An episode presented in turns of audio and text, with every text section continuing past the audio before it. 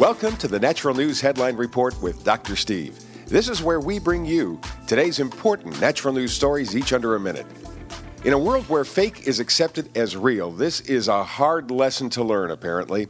A Canadian Cancer Society study has discovered what many other studies around the world have found that synthetic hormone replacement therapy, HRT, the drugs used, increase a woman's risk of developing breast cancer.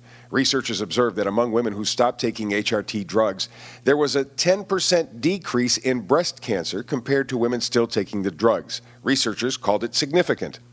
Another U.S. study, published in 2007, found that in 2003, the year after millions of American women stopped taking HRT drugs due to the findings about their harm, breast cancer rates dropped significantly. And going to that 2002 study, a large Women's initiative clinical trial in the U.S. revealed not only that HRT drugs increased women's risk of breast cancer, but they also caused heart attack, stroke, blood clots in the lungs. The results of this study led to a more than 60% drop in women willing to take HRT drugs. And you know, Big Pharma, Big Medicine did not like that very much.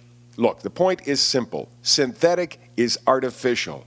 It is never, ever the same as the real thing. Mother Nature still rules. The effects of the toxic soup we live in is again felt first and foremost by the children. Exposure to pesticides may be one of the causes of attention deficit hyperactivity disorder, ADHD, according to a study conducted by researchers from Mount Sinai School of Medicine in New York and published in the Journal of Pediatrics.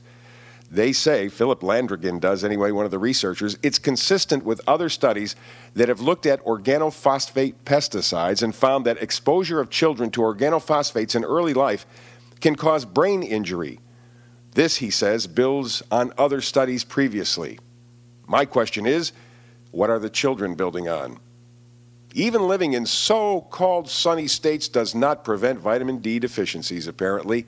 Even after thousands, if not millions, of years living in the sunlight, big medicine and big pharma has scared us out of the sunlight. Even teenagers living in the southern United States, where there's plenty of sunshine all year long, still suffer from widespread vitamin D deficiency, according to a study conducted by researchers from the Medical College of Georgia. Because the body synthesizes vitamin D upon exposure to sunlight, researchers have long known that people living far from the equator tend to be at greater risk of deficiency. Our data that low vitamin D status is common among adolescents residing in the southeastern region of the United States is related to various lifestyle factors, the researchers wrote, but taken together, these findings show that low vitamin D status is a growing national problem for kids in the U.S., regardless of where they live. The question is how can we get people to see the sunlight? You know, all that imaging technology big medicine has at its disposal is also a big moneymaker for them. You know that, right?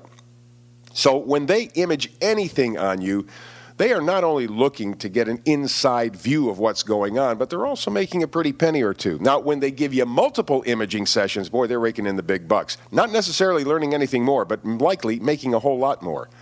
A number of studies in the past few years have raised concerns about adults increasing exposure to radiation from medical imaging driven largely by the growing use of CT scans and nuclear medicine tests, where a small amount of radioactive material is injected into the bloodstream. It concentrates in various tissues and then is read by special cameras. The issue of radiation exposure from medical imaging is complex when it comes to kids with cancer, apparently. The imaging tests, widely used in children's cancer treatment, can expose some kids to potentially concerning levels of radiation, according to a new study. The findings are based on 150 pediatric cancer patients at one Canadian medical center, but does throw up a yellow warning flag for sure. Some additional stories you might want to check out are uh, what does Bill Gates have to say about world population and vaccines? Why is Uncle Sam attacking pomegranate juice? And Coca Cola has a new target. Find out who. Those are the Natural News headlines for today. Check out naturalnews.com each and every day for more news articles, videos, and special reports. I'm Dr. Steve.